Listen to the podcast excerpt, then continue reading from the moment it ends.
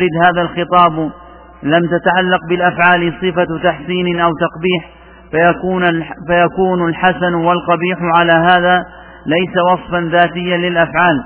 نعم. و... الحمد لله رب العالمين وصلى الله وسلم على عبده ورسوله نبينا محمد. قال أبو الوليد أما حد الحكم عند أهل السنة فهو عبارة عن خطاب الشرع إذا تعلق بأفعال المكلفين بطلب أو ترك. الحد يستعملونه وهو مصطلح منطقي ويراد به التعريف في الجملة وإن كان لا له حد أخص من جملة التعريف ومجمل التعريف ويستعملون في المنطق صنعتان الصنعة الأولى الحد والصنعة الثانية الرسم الحد يراد به تعيين الماهية والرسم يراد به تمييز الماهية عن غيرها. وهما صنعتان وهما منهجان لأهل النظر.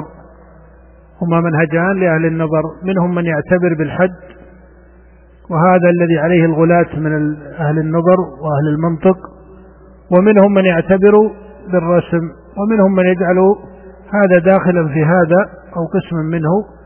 لكن الفرق بين الوجهين أن الحد هو تعيين للماهية والرسم هو تمييز للماهية عن غيرها.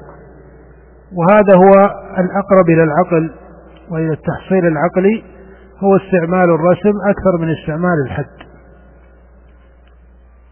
ولهذا في كلام الإمام ابن تيمية رحمه الله في جدله في مسائل المنطق بين مثل هذا المعنى وأن الطريق المعتبر في العقل هو استعمال الرسم وهو الذي يضطرد أما الحد فإنه لا يضطرد وذلكم أن بعض الماهيات لا تقبل التعيين وإنما تقبل التمييز. فهذا من وجه الترجيع عند شيخ الإسلام ابن تيمية أنه يقول إن هذا يقبل الاضطراد أي الرسم لكن المقصود هذا. ثم يقول أبو الوليد عند أهل السنة حقيقة إرادة ذكر أهل السنة هنا أراد به آه، تلخيص عن أبي حامد فإن الغزالي يقول في المستصفى عندنا فأراد بذلك أنه تمييز عن مذهب المعتزلة عن مذهب المعتزلة وإلا فهو يعني تعريف الحكم لا يختص بالأصوليين من هؤلاء بل يذكر هذا عند عامة النظار من أهل الأصول. إنما المسألة التي فيها امتياز هي مسألة التحسين والتقبيح بعد ذلك. قال فهو عبارة عن خطاب الشرع إذا تعلق بأفعال المكلفين بطلب أو ترك. هذا هو حد الحكم. وهنا يرد سؤال أنه على هذا الحد لم يذكر الحكم الوضعي. فبعضهم يجعل الحكم الوضعي خارج عن خطاب التكليف وهذه طريقة لبعض الأصوليين وبعضهم يجعله داخلا فيه. وإلا فمعلوم أن الأحكام تنقسم عند أهل الأصول إلى أحكام تكليفية وهي الخمسة المعروفة الواجب وما بعده وإلى أحكام وضعية وهي ما وضعها الشارع ونصبها أمارة على الحكم. والغزالي وهو يلخص عنه في المستصفى اعتبر بالقسمين. أو تقول اعتبر القسمين ذكر أحكام التكليف الخمسة وذكر أحكام الوضع وإن كانت لا تنضبط بعدد بل بين أهل الأصول اختلاف في تقديرها. قال بطلب أو ترك أي بطلب الشارع بأن يقول افعلوه أو اتركوه وهذا أمر ونهي هذا أمر ونهي. نعم. ثم يقول أبو الوليد فإذا لم يرد هذا الخطاب لم تتعلق هذه المسألة التي فيها جدل بين النظار. قال فإذا لم يرد هذا الخطاب لم تتعلق بالأفعال صفة تحسين أو تقبيح. فيكون الحسن والقبح على هذا ليس وصفا ذاتيا للأفعال. على طريقة أبي الوليد التي حكاها عن أهل السنة. ويظهر والله تعالى أعلم أنه بذكر أهل السنة يريد أن يقتصد عن الاتباع لكل دلالاتها. لكل دلالاتها وإلا ليس من طريقته إذا ابتدأ معانيه هو في كتبه أن يقول قال إيش؟ قال أهل السنة ليس هذا من طريقة أبي الوليد كما أنه ليس من طريقته أن يجرد نفسه عنهم أو يخرج نفسه عن هذا الاسم آه، لما عنده كما أشرت سابقا من الإجلال العام لمتقدمي الفقهاء والصحابة وما إلى ذلك. المقصود أنه قال فإذا لم يرد هذا الخطاب لم تتعلق بالأفعال صفة تحسين أو تقبيح. فيكون الحسن والقبح على هذا ليس وصفا ذاتيا للأفعال خلافا للمعتزلة. وهذه مسألة التحسين والتقبيح العقليين وهي مسألة كما تعلم مبحوثة ومنشورة في كتب أصول الفقه وينصب الخلاف فيها مشهورا على قولين. القول الأول أن التحسين والتقبيح وصف ذاتي للأفعال. أو أن التحسين والتقبيح عقلي. وإذا قلت إنه ذاتي فالذي يعين هذا الذاتي هو العقل وهذا هو التحسين والتقبيح العقلي. ويقابل ذلك الطريقة التي عليها الأصحاب بالحسن الأشعري وهي أن التحسين والتقبيح شرعي محض. أن التحسين والتقبيح شرعي محض وليس عقليا. فهذا تقابل في حقيقته بين مدرستين من مدارس المتكلمين وهو في الأصل مقول في كتب علم الكلام قبل أن يقال في كتب أصول الفقه فالمسألة هنا ليست أصولية محضة يعني ليست من مسائل أصول الفقه المحضة التي هي تعبير أنت تقول أصول الفقه فكأنه تعبير عن فقه أو قواعد الفقهاء أليس كذلك؟ لا هذا من علم الكلام في أصله وهو مقول في كتب علم الكلام ومنصوب الخلاف فيه وبين المعتزلة ومتكلمة أهل الإثبات كالأشعرية خلاف مشهور فيه ونزاع وجدل طويل. وأصله في كتب المتكلمين إنما قالت المعتزلة إن التحسين والتقبيح عقلي وقالت الأشعرية إنه سمعي محض. أصل هذا النزاع في كتب علم الكلام فرع عن مسألة أكبر عندهم وهي مسألة أفعال المكلفين واتصال أفعال المكلفين بقدر الله. على مسألة التحسين والتقبيح فرع عن قول المتكلمين في مسألة القدر. فلما كانت المعتزلة تقول إن الله لم يرد أفعال العباد ولم يخلقها ولم يشأها ثم يقف نظارهم فمنهم من يقول إن العبد خلقها ومنهم من يقول لا نقول خلقها أدبا مع الخالق وإنما نقول العبد فعلها. فينهى بعض شيوخ المعتزلة عن القول بأن العبد إيش؟ يخلق فعله وينهون عن اسم الخلق هنا أدبا مع الخالق. وبعض أئمة المعتزلة أو شيوخ المعتزلة يرون السكوت ويرون لزوم السكوت عن هذه النتيجة. لكنهم يتفقون أن الله لم يخلقها بالتصريح ولم يردها ولم يشأها وإنما العبد يختار على سبيل الاستقلال على سبيل الاستقلال. وقابلهم مذهب أبي الحسن بعد أن ترك مذهب القدرية وصار على المذهب الذي عرفه أصحابه من بعده أو استقر عند أصحابه من بعده بأن الله سبحانه وتعالى أراد أفعال العباد وشاءها وقدرها وأن العبد لا إرادة له إلا إرادة ليست مؤثرة في الفعل. لأن اجتماع الإرادتين كما ينظرون المؤثرتين في الفعل حسب ما يفترضون في.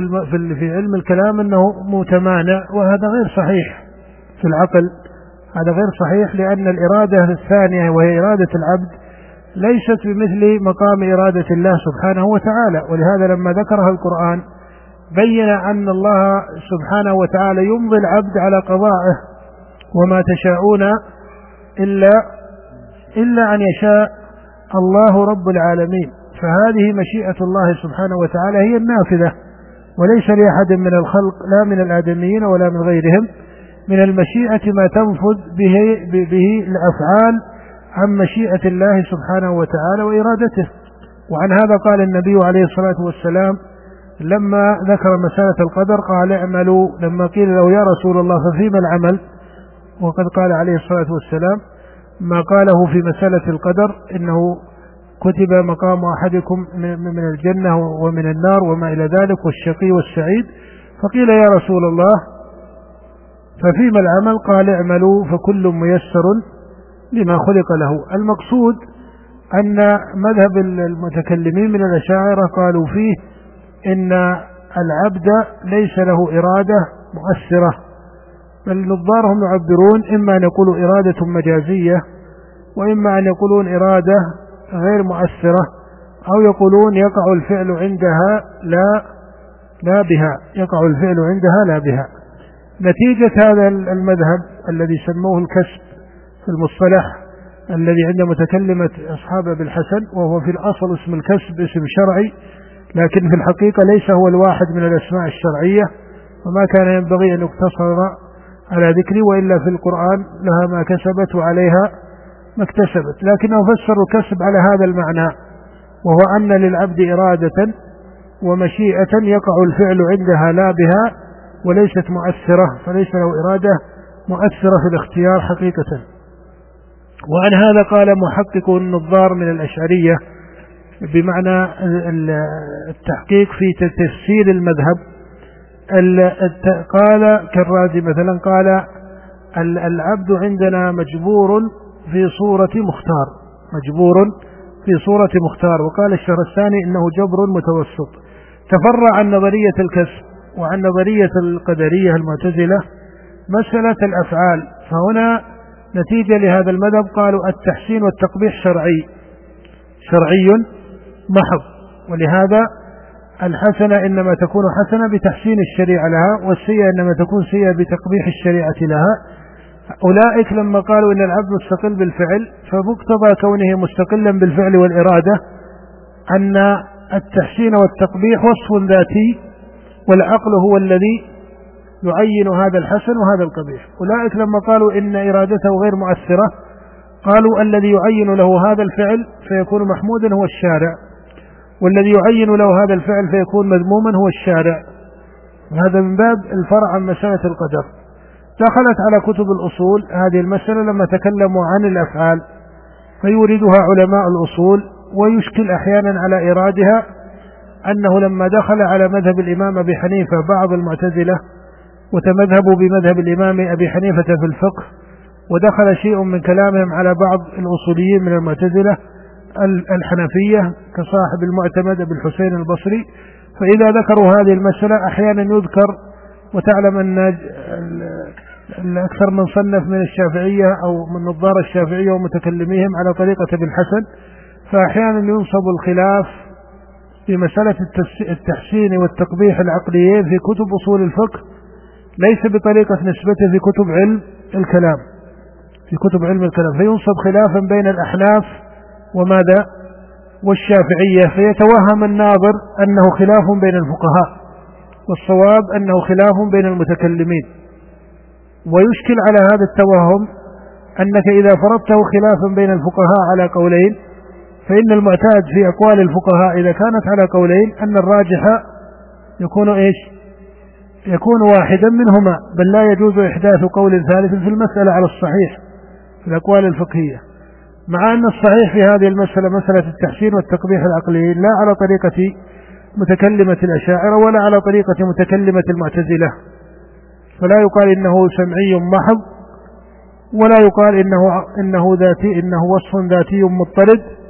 فإنك تعلم أن من مقامات التحسين ما لا يهتدي العقل إلى تعيينه ولهذا ما قضى الله به سبحانه وتعالى في الميراث مثلا للذكر مثل حظ الأنثيين هذا لا يهتدي العقل إلى تعيينه ابتداء. ولا شك أنه حسن لأنه حكم من أحكام الشريعة. المجمع عليها لكن هل العقل يهتدي يهتدي ابتداء إلى أن العدل الأتم هو أن يكون للذكر في الميراث مثل حظ الأنثيين في الأولاد؟ هذا هذا لا يعينه العقل ابتداء. وإن كان لا شك أنه هو الصحيح والعقل لا يعارضه. هذا هذا إيراد على طريقة المعتزلة والإيراد كثير. وعلى الطريقة الثانية الجمل الكلية من المعاني هي وصفها ذاتي. أنها حسنة أو قبيحة. فلا أحد من بني آدم من أجناس بني آدم من المسلمين وغير المسلمين من العرب والعجم يختلف على أن العدل حسن وعلى أن الظلم إيش؟ قبيح مع أن الله أمر به. إن الله يأمر بالعدل. وما ذلك إدراك لكن هل كل جزئيات العدل هل كل جزئيات العدل يعينها العقل؟ أو وصفها ذاتي يدركه العقل كما عين العقل. جملة العدل الكلية الجواب لا. ولهذا نقول إن كون الذكر له مثل حظ الأنثيين هذا لا شك أنه عدل لأنه قضاء من الله وتشريع من الله. لكن العقل لا يعين هذا. فإذا هذه الطريقة ليست على إطلاقها. هذه الطريقة ليست على إطلاقها. ودخل طريقة متكلمة أهل الإثبات على بعض الصوفية. على بعض الصوفية في العبادة وقالوا إن العبادة الصحيحة أن لا يستحسن حسنة ولا يستقبح سيئة وإنما هو استجابة محضة. قالوا لأن القلب إذا التفت إلى كون هذه الطاعة حسنة بذاتها صار التفاتا عن مراده بالإخلاص لله. وإذا استقبح السيئة فتركها لقبحها صار المؤثر في في الترك هو كونها إيش؟ قبيحة بذاتها. لم يكن الترك لأجل قالوا فإذا فإذا كمال العبودية هو أن يصل إلى درجة لا يستحسن حسنة حتى يكون خالصا أمره لله. وهذه طريقة استعملها بعض الصوفية حتى من الفقهاء الفضلاء كالهروي صاحب منازل السائرين فإنها دخلت عليه هذه الطريقة واستعملها في تصوفه رحمه الله مع ما له من الفضل في جملة من الأمور. نعم. الله عليكم. قال رحمه أن هذه مسألة من مسائل هذا من مسائل وابن رشد آه، بين مذهب المعتزلة بعد ذلك. نعم. صلى الله عليه قال رحمه الله تعالى وذهبت المعتزلة إلى أن الحسن والقبح وصف ذاتي للأفعال. فبعض ذلك لا يقال إنه ذكرنا القولين وما ذكرنا الصحيح. الصحيح الصحيح وهو مقتضى نصوص القرآن والسنة هو هو الذي عليه الأئمة رحمهم الله وهو مقتضى العقل أيضا أن آه، الحسن والقبح يكون وصفا ذاتيا لكن تعيينه يكون باعتبار القضاء الشرعي تارة وباعتبار القضاء العقلي تارة ويتفق العقل مع النقل في هذا. ولهذا جمله وكلياته من ما هو حسن أو ما هو قبيح فإن هذا يعين بالعقل. وكونه ذاتيا بين بالعقل مثل ما ضرب المثل بالعدل مثلا. لكن تسلسل المسائل كل ما كان حسنا وكان قبيحا هذا لا يطرد بإحاطته إلا أن يكون من الشريعة نفسها. فهو ليس شرعيا محضا لا يقع فيه ما هو ذاتي وليس ذاتيا محضا باضطراد. بل هو مركب من هذا وهذا كما ضرب المثل في مسألة العدل وفي حظ الذكر والأنثى من الميراث. نعم. قال رحمه الله تعالى فبعض ذلك مدرك بضرورة العقل كالكذب وشكر المنعم وبعضه بانضمام الشرع كالطهارة والصلاة لما فيهما مثلا من اللفظ المانع من الفحشاء ومن النظافة. وفائدة معرفة هذا الاختلاف في هذه الصناعة تتصور عند النظر في القياس المناسب والمخيل وجميع أنواعه. وعند والحقيقة أن الفائدة التي ذكرها بالرشد هي الفائدة المنطقية. هذه فائدة كنتيجة منطقية لهذا الخلاف. النتيجة المنطقية في هذا الخلاف التحسين والتقبيح هو عقلي أو شرعي. النتيجة المنطقية أن ينعكس ذلك على مسألة النظر في القياس والمناسب إلى آخره. هذا صحيح. لكن هو بالحقيقة هو بالحقيقة الذين كتبوا في أصول الفقه من الشافعية مثلا هم بالاعتبار شافعية فقهاء ومتكلمين على طريقة ابن الحسن فقدموا المقدمة على طريقة المتكلمين لكن حقيقة في التطبيق أو حتى لما تكلموا عن القياس والمناسب وما ليس مناسبا ما أثرت هذه المسألة. يعني لم تنعكس المسألة على فقهاء الشافعية. ولهذا إذا نظرت في كتب فقه الشافعية ما تجد أثر المسألة على الفقهاء من الشافعية في فروعهم الفقهية. من عكس هذا اللي يقوله بالرشد هذا هو النتيجة المنطقية أنها تحصل لكنها ما حصلت ما السبب لعدم حصولها؟ لأن الفقيه لا ينسج على طريقة الأشعري فقها الأشعري ليس له طريقة فقهية معينة هي طريقة كلامية. في الفقه وينسج على طريقة الإمام الشافعي. طريقة الشافعي وكبار فقهاء الشافعية ما فيها هذا المادة من الربط لما يتكلمون عن الفروع أو عن القياس وما إلى ذلك. ولذلك لم تضطرد النتيجة التي أشار إليها أبو الوليد. إنما يذكرها باعتبار المنطق أنه إذا اختلفوا في كذا فيلزم أن ينعكس ذلك على قولهم في القياس المناسب وغير المناسب إلى آخره وهلم جرا لكنه في الحقيقة لم ينعكس هذا انعكاسا فقهيا. نعم. قال رحمه الله تعالى وعند النظر في تصويب المجتهدين وتخطئتهم أما أهل السنة فحجتهم أن الحسن والقبح يطلق في عرف المتكلمين على معان أولها وأشهرها ما يوافق غرض المستحسن أو يخالفه حتى يستحسن سمرة اللون مثلا واحد ويستقبحها آخر. وهذا أمر إضافي لا كالسواد والبياض الموجودين للأشياء بذاتها. والثاني ما حسنه الشرع أو قبحه والثالث من معاني الحسن ما كان للإنسان مباحا فعله. وكل هذه أوصاف إضافية لا ذاتية. ومعنى ذلك أن, ليس للحسن والقبح وجود خارج العين.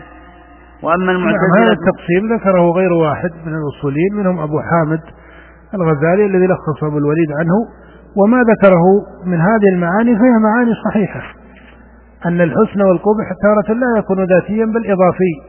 كالسواد مثلا فإنه يستحسنه قوم ويستقبحه قوم. هذه وما حسنه الشرع وقبحه إلى آخره. هذه الأوجه صحيحة لكنها لا تدل على ماذا؟ لا تدل على أنه لا يوجد وصف رابع يكون الحسن أو القبح فيه مضطردا ذاتيا ليس إضافيا. فإنك إذا أردت السواد وجعلته إضافي فهذا إيراد صحيح وهذا حقيقته إبطال لطريقة المعتزلة. إبطال لطريقة المعتزلة الذين جعلوه ذاتيا محضا فإنك تورد عليهم أن منه ما هو إضافي والذاتي في المنطق يقابل الإضافي. الإضافي مثل السواد كما مثل المصنف. لكن يرد على هذه الطريقة ما تقوله المعتزلة بالمقابل. فالحقيقة أن كل حجة قائمة على الحجة الثانية بالإبطال. مما يبين لك أن المذهب الصحيح هو ما سبق الإشارة إليه وهو مقتضى المنقول والمعقول أن هذا ليس له إطلاق واحد. فلا يقال إنه شرعي محض بمعنى نفي قضاء العقل فيه ولا يقال إنه عقلي محض بمعنى نفي قضاء الشرع فيه. وهذا هو مقتضى الأصل في القدر بإثبات مشيئة الله وأن للعبد إرادة ليس مجبورا. فمن يقول إن العبد ليس مجبورا ولكنه ليس مستقلا لا يسعه في هذه المسألة إلا هذا التوسط لأن المسألة عند المتكلمين إنما كانت فرعا عن قولهم في القدر. نعم. الله عليكم. قال رحمه الله تعالى وأما المعتزلة فاستدلوا على أن الحسن والقبح وصف ذاتي للأشياء باتفاق العقل على القول بهما من غير إضافة كحسن الصدق وقبح الكذب. نعم هذا صحيح. هذا صحيح لكنه يبقى السؤال على المعتزلة ما هو؟ أيضطرد هذا أو لا يضطرد هل كل الأشياء تكون بمقام الصدق والكذب أو بمقام العدل والظلم؟ فإذا أردت مثالا أنه ذاتي قيل هذا صحيح كالعدل والصدق ونحو ذلك. ولكن يرد عليك ما هو إضافي كالمعنى الذي أورده المصنف في آه، القائلين بالقول الأول. فهذا يبين لك أن هذه الحجة صحيحة لكنها لا تسقط إلا القول الذي يقابلها بإطلاق. وكذلك الحجة الثانية صحيحة لإسقاط القول الذي يقابلها بإطلاق. نعم. قال رحمه الله تعالى وبالجملة من حيث هذه القضايا مشهورة ومتفق عليها وظاهر أن الأمور المعقولة قد أن الأمور المعقولة قد يلحقها أن تكون مشهورة وأن ذلك غير منعكس. والقول في هذه المسألة ليس من هذا العلم الذي نحن بسبيله ويشبه أن لا يكون في واحد من هذين القولين كفاية في الوقوف على هذه المسألة. نعم وهذه إشارة لطيفة من أبي الوليد لأنه عند التحقيق هذا لم ينعكس وإن كان هو أشار قبل قليل لأن له نتيجة. هذا في المنطق أن له نتيجة لكن في الحقيقة الفقهية ما تمثل في فقه الشافعية ولا في فقه الحنفية كنتيجة مضطردة. قد يكون له تطبيقات والتزام بنتائجه في فقه بعض فقهاء المعتزلة كتدقيق خاصة لمن تنسب للمدرسة الحنفية. هذا يوجد لكن بشكل عام في المدارس الفقهية المعروفة ليس له تطبيق ليس له تطبيق بين. ال ال ثم يقول أبو الوليد ويشبه أن لا يكون في واحد من هذه القولين كفاية أيضا هذا صحيح. هذا تحقيق صحيح وإن كان لم يصح بقوله. نعم. الله. قال رحمه الله تعالى وقد احتجت المعتزلة على أن مدرك الوجوب في بعض الأمور بالعقل كشكر المنعم وغير ذلك فإن حصرها في الشرع يفضي إلى إفحام الرسل عند دعائهم إلى النظر لأن ما لا نعلم وجوب النظر لم ننظر وما لم ننظر لم نتحقق دعوى الشارع فيما دعا إليه وما لم نتحقق دعواه فلا سبيل إلى الإيمان بما دعا إليه سواء كان المدعو إليه في نفسه حقا أو لم يكن. لا سبيل لنا على هذا الوجه إلى حصوله العلم به. نعم أي أن المعتزلة تقول إن إغلاق تحسين العقل وتقبيحه يفضي يجعلون هذا من اللوازم على غيرهم من المتكلمين ممن خالفوهم يفضي إلى منع قيام الحجة بالرسل من جهة أنه آه، إنما علم صدق النبي عندهم بثبوت المعجزة. بثبوت المعجزة كما يسمونه وهي آيات الأنبياء. وإن كانت آيات الأنبياء أوسع إذا ذكرت في النصوص من المعجزة يريدون بالمعجزات هي الخوارق. الخوارق من التي تعرض لبعض الأنبياء أو بعض الرسل. فيجعلون المعجزة هي الموجبة لصدق النبي. والمعجزة إنما قضى بكونها موجبة للصدق هو العقل فيقولون إنه على هذه الطريقة كما أورد فإن حصرها في الشرع يفضي إلى إفحام الرسل عند دعائهم إلى النظر فإن الرسل في ظن المعتزلة أو في تقرير المعتزلة ورأيهم دعوا جميع المكلفين إلى النظر وهذا ليس بصحيح. فإن النبي ما دعا الناس إلى النظر ولما بعث عليه الصلاة والسلام ما دعا الناس والعرب إلى النظر ولا القرآن أمر المكلفين بالنظر وإن الله وإنما أمر الله الناس بالإيمان. وأمرهم بالتقوى وإنما النظر يكون مشروعا إذا قام سببه. وهذا السبب إما أن يكون في ابتداء الهداية وإما أن يكون في كمال الهداية. أما في كمال الهداية فهو النظر الشرعي الذي كان الأنبياء يستعملونه وهو المذكور في قول الله إن في خلق السماوات والأرض واختلاف الليل والنهار لآيات لأولي الألباب. الذين يذكرون الله قياما وقعودا وعلى جنوبهم ويتفكرون في خلق السماوات والأرض. هذا التفكر هو ليس يبتدئ به الإيمان. هذا تحقيق للإيمان وتتميم للإيمان. أو يذكر النظر على معنى الابتداء لكنه لا يذكر خطابا لجميع المكلفين ممن لم يهتدي. وإنما لمن توهم شكا في ترك الهداية ادعاه بوجه من النظر مثل ما قلنا قبل قليل في درس الطحاوية حينما ذكرت أجناس الكفار وأن منهم من يكون السبب عنده ما يسمى بالشبهة أو عارض أو يسميه دليلا أو حجة. فهؤلاء هم الذين أمروا في القرآن بإيش؟ بالنظر. فإنهم لما أعرضوا عن السمع لما أعرضوا عن السمع أمروا أن أن يصيروا إلى النظر. بمعنى أن الدليل العقلي الذي تمسكوا به وظنوه يوجب ما هم عليه من الضلال والكفر هو الدليل العقلي نفسه يوجب الهداية الصحيحة. وهذا المذكور في مثل قول الله أولم ينظروا في ملكوت السماوات والأرض وما خلق الله من شيء. فهذا النظر الذي طلب منهم إنما طلب على سبيل إسقاط امتناعهم عن الهداية. لا باعتباره هو الموجب للهداية. ولهذا تعرفون أن الجماهير الذين دخلوا دين الإسلام لم يروا معجزة للنبي. وكثير منهم ما سأل عنها والمعجزات إذا تأملنا في السنة النبوية وسياقها أكثرها صارت في المدينة. ترى. وبين ظهراني المسلمين أكثر مما كانت بين ظهراني الكفار. وما كان النبي عليه الصلاة والسلام ولا غيره من الأنبياء يجمعون الناس ليظهروا لهم معجزات أو كرامات كما في بعض التسمية أو, أو الآيات النبوية. التي هي آيات الرسل. نعم يحصل لهم ذلك لكن جماهير من آمن بالأنبياء وبخاصة بنبينا عليه الصلاة والسلام لم يشهد من ذلك شيئا مع حصولها للرسل عليهم الصلاة والسلام ولم يجعلها الله هي الموجبة للإيمان وهي الموجبة للتصديق. نعم. الله. قال رحمه الله تعالى وقد ألزم المتكلمون المعتزلة في كون مدرك وجوب النظر عقلا شكا ما وهو أن وجوب النظر إن كان مدركا عقلا فلا يخلو أن يكون ذلك ضرورة أو اكتسابا. فإن كان ضرورة لم يغفل أحد عن علم الله.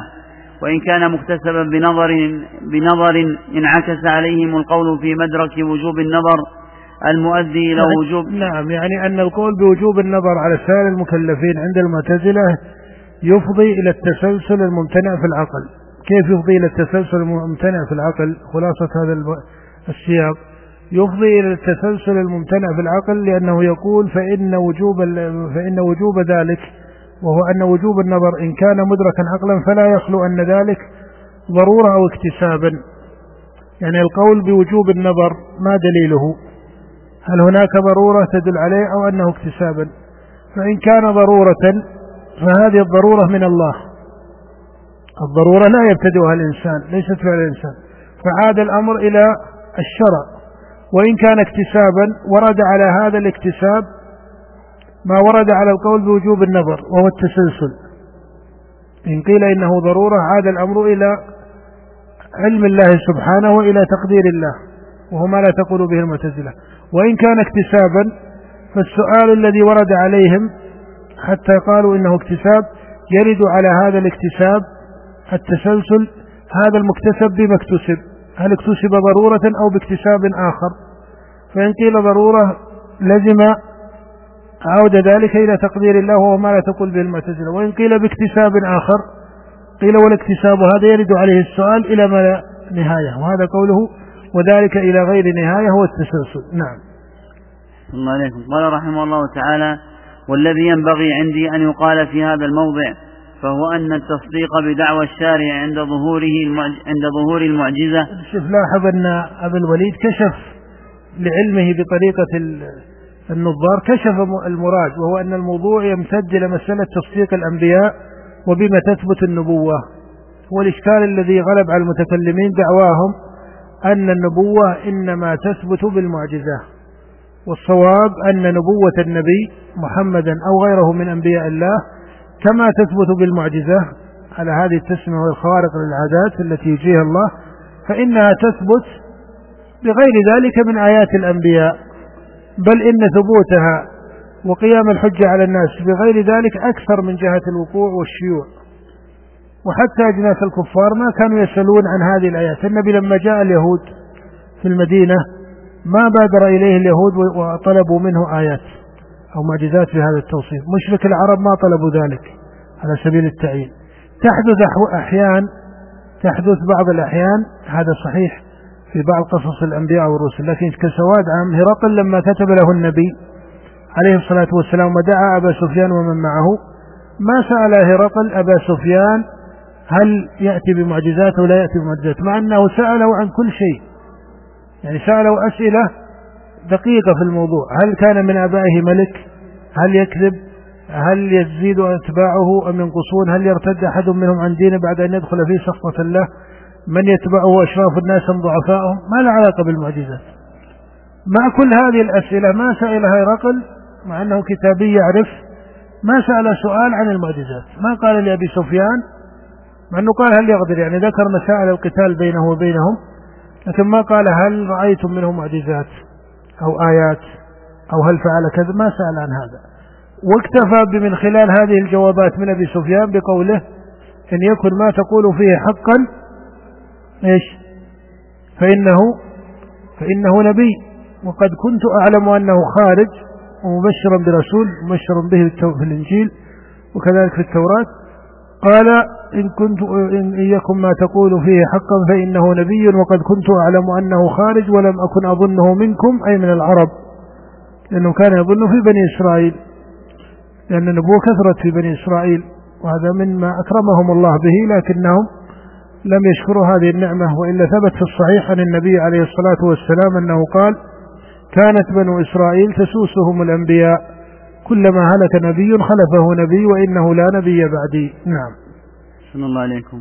قال رحمه الله تعالى والذي ينبغي عندي أن يقال في هذا الموضع فهو أن التصديق بدعوى الشارع عند ظهور المعجزة وفق دعواه وفق دعواه دعواه هو من جنس المعارف الضرورية وأن التصديق يقع بمشاهدة ذلك اضطرارا أو بوجودها تواترا وإنما يتصور وجوب النظر أو لا أو لا وجوبه في, في معرفته بنظر واستدلال وتكلف ما سوى هذا من القول في هذا الموضع تشويش للعقائد أو عناء. ولو أن كل ولو أن واحدا واحدا من المدعوين للشرع تكلف مثل هذه الشكوك عند النظر فيما دعا إليه الشرع لكان إيمان كثير من الناس مما لا يقع. ولو وقع لكان في النادر. نعم وهذا كلام محقق من أبي الوليد. يقول لو كان النظر واجبا على سائر المكلفين. ثم هذا النظر الذي يوجبونه هو إيجاب النظر في مسألة الوجود وإثبات حدوث العالم وما إلى ذلك من الطرق المتكلفة التي نتيجتها الصحيحة هي من المعلوم من الدين بل من المعلوم من العقل بالضرورة. وكان مشرك العرب يعرفونها قبل الإسلام في مثل قول الله ولئن سألتهم من خلقهم من خلق السماوات والأرض إلى غير ذلك فيقول لو كان كذلك لكان إيمان كثير من الناس مما لا يقع وهذا صحيح لأن العامة والسواد من الناس لو كانت هذه الطرق للنظر صحيحة كالطرق الكلامية كدليل الأعراب أو دليل التخصيص أو دليل التركيب من الطرق التي يستعملونها ولو كانت صحيحة لما استطاعها العامة أليس كذلك؟ بل لما استطاع كثير من الناظرين في العلم لانغلاقها ولهذا يقول أبو الوليد لكان إيمان كثير من الناس مما لا يقع ولو وقع لكان في النادر ثم يرد عليه شبهة أن العامة الذين لا يستطيعون النظر حينما تقول أنه واجب ما حكم إيمانهم؟ وهذه مسألة ترى أوردها المتكلمون لأنها نتيجة ضرورية لهذا المذهب. وقالوا فيها كلاما آه، غريبا وبعضه متناقض. فمنهم من قال إيمانهم صحيح وهم عصاة بترك النظر وهذا فيه وجه من التناقض لأنه إذا جعلت أنه هو الموجب للإيمان كيف يصح الإيمان بدونه؟ والمسألة ليست من مسائل السلوك أو المسائل الأفعال المتأخرة بعد الإيمان حتى تقول عاصي بترك النظر. وهذا يدل على أن النظر ليس واجبا على كل أحد وأن الحق يصير بغيره. فإذا علم أن الحق يصير بغيره امتنع كونه واجبا بعينه. امتنع كونه واجبا بعينه فهو لا يكون واجبا بعينه على كل مكلف إلا إذا انحصر الحق به. أما إذا كان الحق يقع والإيمان يقع به وبغيره امتنع كونه واجبا بعينه. فهذا متناقض. ومنهم من تكلم في إيمان العوام من المتكلمين الغلاة وشككوا في إيمان العوام. فهذا كله من الضلال عن الحق. والصواب أن النظر نظران في الشريعة. إما نظر تتميم الإيمان وهو التفكر اسمه الشرعي التفكر وهو الذي ذكره الله في حق الرسل وهو المذكور في سورة آل عمران كما سبق ويتفكرون في خلق السماوات والأرض. هذا يسمى تفكرا. كما أن النظر في القرآن وإن كان الفقهاء أو أهل الأصول والنظر يسمونه نظرا في النصوص اسمه في كتاب الله التدبر. أفلا يتدبرون؟ القرآن في الملكوت يقال التفكر. وأما النظر الذي لبعض الكفار فهذا لقيام سببه. ما أمر الله به جميع الكفار. نعم. صلى الله عليه قال رحمه الله تعالى وبالجملة فأك وبالجملة السؤال لك بقليل كان جواب الجباعي الإبن وهو أبو هاشم. كان جوابه عنه بأن أول واجب على المكلف الشك. وهذا قول معروف لأبي هاشم الجبائي هو جواب عن هذا الإيراد أو تخلص من هذا الإيراد. نعم. قال رحمه الله تعالى بالجملة فكأن, فكأن يكون دعاء الله الناس إلى الإيمان بالشرع بمثل هذه الطرق. في حق الأكثر من باب تكليف ما لا يطاق. نعم هذا مشكل هذا كلام صحيح يعني أنه لو كان الحق والإيمان ولا يتحصل إلا بهذه النظر على هذه الطريقة لكان هذا من تكليف ما لا يطاق لأن العوام لا يستطيعونه. وكأنك تقول إن أبا الوليد هنا يقرر ويرد على المتكلمين وهذا صحيح. لكن ترى في رده سر في هذا. لأنه لا يقول بطريقة المتكلمين أصلا. هو كما تعرف على طريقة الفلاسفة. والفلاسفة لهم طريقة في باعتبار ليسوا من أهل التأويل هم من أهل التخيل ويرون أن القرآن خطاب للعامة. هذا قول ولاتهم لا أجزم بأن أبا الوليد يلتزم به تماما.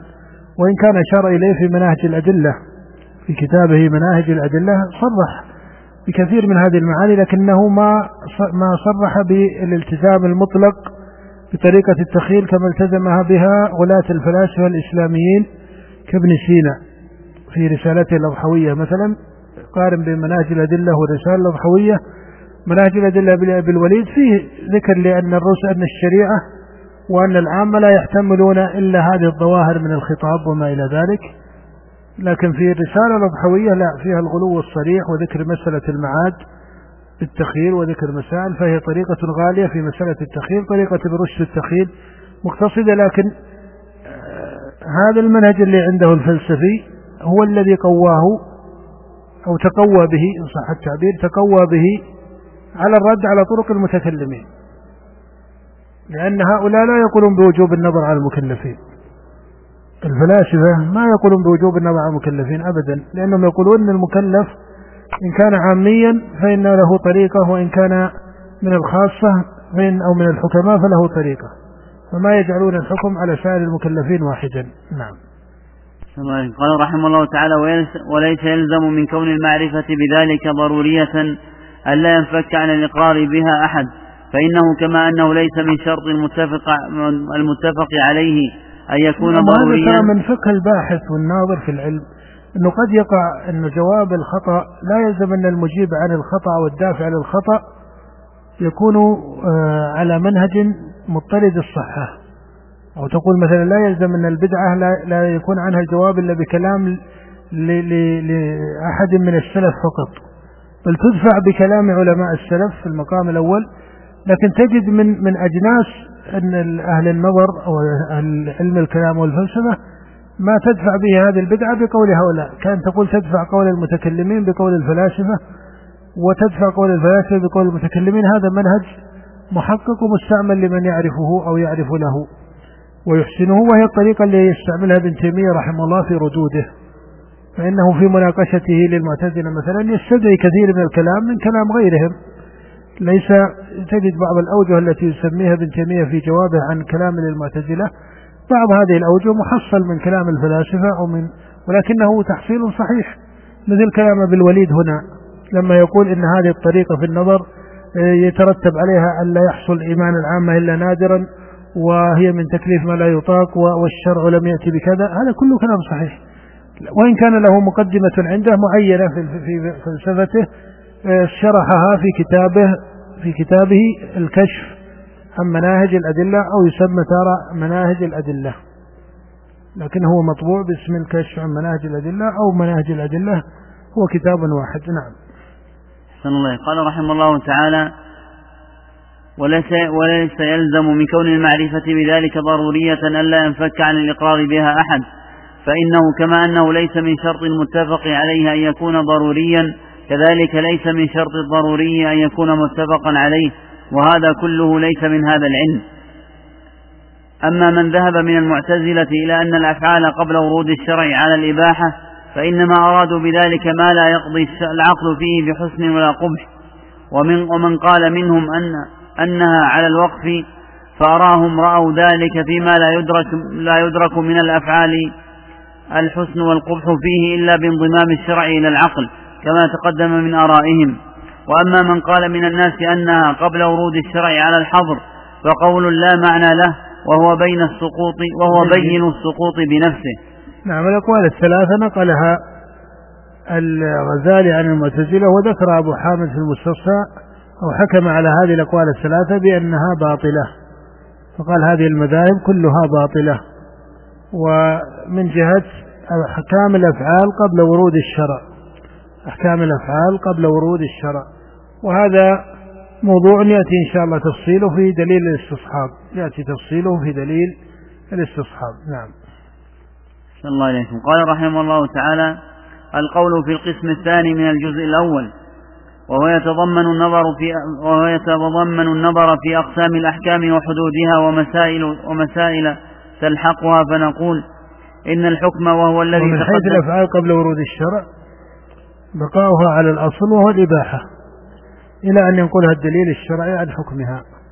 وهذا يراد بذلك الأفعال العادية يراد بذلك الأفعال العادية. أما لو الأفعال الشرعية فإنها الأصل فيها الحظر لا يفعل فعل على وجه التعبد وعلى وجه التدين إلا أن يكون مشروعا بالنص إلا أن يكون مشروعا بالنص. وأما الأفعال العادية فإن الفعل العادي الأصل أنه مباح ما لم تأتي الشريعة أو يقتضي خطاب الشارع بمنعه أو النهي عنه. ولهذا خرج الحنابلة عن الإمام أحمد رحمه الله في هذه المسألة القول بالحظر والقول بالإباحة وهذا ليس من نصوص الإمام نفسه بل هو من الروايات أو من الأقوال المخرجة عن مذهب الإمام أحمد وإلا فليس عن الإمام أحمد في هذا نص. نعم. الله. قال رحمه الله تعالى فنقول إن الحكم هو الذي تقدم رسمه ينقسم إلى طلب وترك أو تخيير فيهما وهو المسمى مباحا. والطلب ينقسم إلى واجب وندب والترك ينقسم إلى محظور ومكروه. وحد الواجب أنه ما ورد خطاب الشرع بترجيح فعله مع توعد بالعقاب على تركه من نعم، حيث هذه الأقسام الخمسة وهي التي درج علماء الأصول رحمهم الله على تسميتها بالأحكام التكليفية الخمسة. ويأتي إن شاء الله القول في حدها فإن الحكم إما أن يكون طلبا أو تركا إما أن يكون باقتضاء الطلب أو باقتضاء الترك من الشارع والطلب إما أن يكون أمرا على سبيل الوجوب وإما أن يكون طلبا أو أمرا على سبيل الاستحباب وكذلكم الترك وهو النهي إما أن يكون على سبيل التحريم أو على سبيل الكراهة وإما أن يكون الحكم على سبيل الإباحة وهو المنفك عن هذا وهذا. وهو المنفك عن الطلب أو عن الترك وهو المباح. هذه جملة الأحكام ويأتي إن شاء الله تعالى آه، التعريف أو الحد لها كما يعبر المؤلف رحمه الله. يأتي التعبير في حكمها وفي أسمائها وإن كان يقال إن تسمية الأصوليين لها بالأحكام الخمسة أو بالأحكام التكليفية الخمسة تسمية اصطلاحية ولعل ما ذكر في المجلس الأول آه، أو في مجلس في مجلس التفسير من جهة لزوم الأسماء الشرعية يستحضر هنا فإن التسمية الصحيحة أن يقال هذه الأحكام أو أحكام التشريع الخمسة. وهذا أولى من تسميتها أحكام التكليف أو الأحكام التكليفية. وإن كان هذا الاصطلاح إذا استعمل بين أهل العلم وأهل النظر لا بأس به وهو اصطلاح درج عليه المتأخرون من العلماء. درج عليه المتأخرون من العلماء ولا نقول درج عليه العلماء بإطلاق حتى لا يتوهم أنه ممتد في القرون الأولى. فإنك تعرف أن القرون الأولى ما كانوا يطردون تسمية الأحكام بهذه التسمية لكنه اصطلاح جرى عليه سواد من أهل العلم والفقه والفضل وهم أئمة في هذا فلا ينازع أصل المقام أو أصل الاستعمال وإنما ينازع في لزومه أو في التمسك به عن الاسم الأولى منه. فالاسم الأصح أن تسمى الأحكام. هذه أحكام التشريع الخمسة. وقد يقول قائل يرد على ذلك الحكم الوضعي. كيف يميز؟ يقال يميز بوجه من التقسيم. هذا ليس إرادا ضروريا أو مانعا من هذه التسمية. والله سبحانه وتعالى لما ذكر الأحكام قال شرع لكم من الدين ما وصى به نوحا وتعلم أن اسم التشريع من حيث التحسين والتقبيح إن جازت العبارة اسم التحسين أعلى رتبة في النفوس والعقول من اسم إيش؟ من اسم ماذا؟ اسم التشريع في النفوس والعقول أعلى رتبة من اسم؟ التكليف من اسم التكليف حتى لغير المسلمين لو قلت لهم هذه أحكام التشريع في الإسلام ليست مطابقة لكلمة إيش؟ التكليف، التكليف حتى الأصوليين إذا ابتدأوا التكليف عرفوه لغة قالوا ما فيه كلفة. ويريدون قول الشاعر يكلفه القوم ما نابهم. فهو فيه تك فيه كلفة. مع أن أحكام الشريعة ليست كذلك. هذا ليس نزاعا في التسمية وحدها. بل عند التحقيق أن تسمية هذه الأحكام بالتكليف لزم عنه نتيجة مشكلة عند الأصوليين أو عند بعضهم على وجه التحقيق وهي أنهم نظروا إلى المباح فوجدوه لا طلب فيه أليس كذلك؟ ومن هنا أوردوا سؤالا عن المباح هل يعد من أحكام التكليف أو لا يعد من أحكام التكليف ومن هنا قيل إن الإباحة عقلية محضة كما هي طريقة المعتزلة قيل إن الإباحة عقلية محضة كما هي طريقة هذا الإيراد جاء من أسباب علمية من ضمن هذه الأسباب هذه التسمية. فهذه التسمية تورد هذا الإشكال. وإلا إذا قلت أحكام التشريع ما ورد على المباح هذا السؤال. والتحقيق أن هذا الإيراد لا يرد على المباح. بل حتى الواجب يرد عليه ذلك لأنه هل جميع الواجبات فيها تكليف بمعنى مشقة على الناس؟ أو خروج عن أصل إرادتهم أو حتى ميل نفوسهم؟ لا. هناك بعض الواجبات ولكنه قليل مثل ما قال الله كتب عليكم القتال وهو كره لكم لكن جمهورها ليس كذلك. وكذلك المحرمات ليس جميع المحرمات تميل إليها النفس بل من أصول المحرمات ما تنصرف النفس عنها. بل أصول المحرمات وأكبر المحرمات وهو الشرك بالله النفوس تميل عنه وتعرض عنه لا تقصد إليه. النفوس تعرض عنه ولا تقصد إليه. وهو محرم بل هو أصل المحرمات. قتل النفس قتل الإنسان لنفسه ما حكمه؟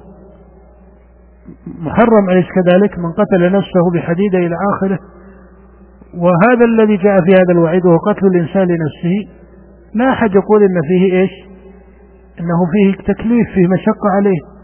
بل بالعكس لو لو قدر جدلا أنه كلف بضد ذلك لكان هو الذي فيه مشقة وتكليف عليه. فترى أن المكروه ما فيه تكليف لأنه لو تركه ما كان مؤاخذا والمستحب كذلك. فتجد أن اسم التكليف لا يضطرد ليس في المباح فقط كما أوردوا بل عند التحقيق لا يضطرد حتى في الواجب والمحرم فضلا عن المستحب والمكروه فضلا عن المباح. وإن كان هذا لا يقصد منه الاعتراض المطلق على هذه التسمية لأن كما قلنا اصطلاح درج عليه سواد من متأخر العلماء من أهل الفقه والأصول وغيرهم ولكن حسن الإحاطة بالأولى والتصحيح هذا أيضا مقصد صحيح. هذا مقصد صحيح. نعم هناك بعض الأحكام الشرعية فيها تكليف على المكلفين باعتبار أحوال نفوسهم وضعف نفوسهم وإن كانت فيها مصلحتهم في الآخر كما قال الله تعالى وهو خير لكم لكن آه، في قول الله كتب عليكم عليكم القتال وهو كره لكم وعسى أن تكرهوا شيئا وهو خير لكم فيكون المكروه خيرا باعتبار مآله.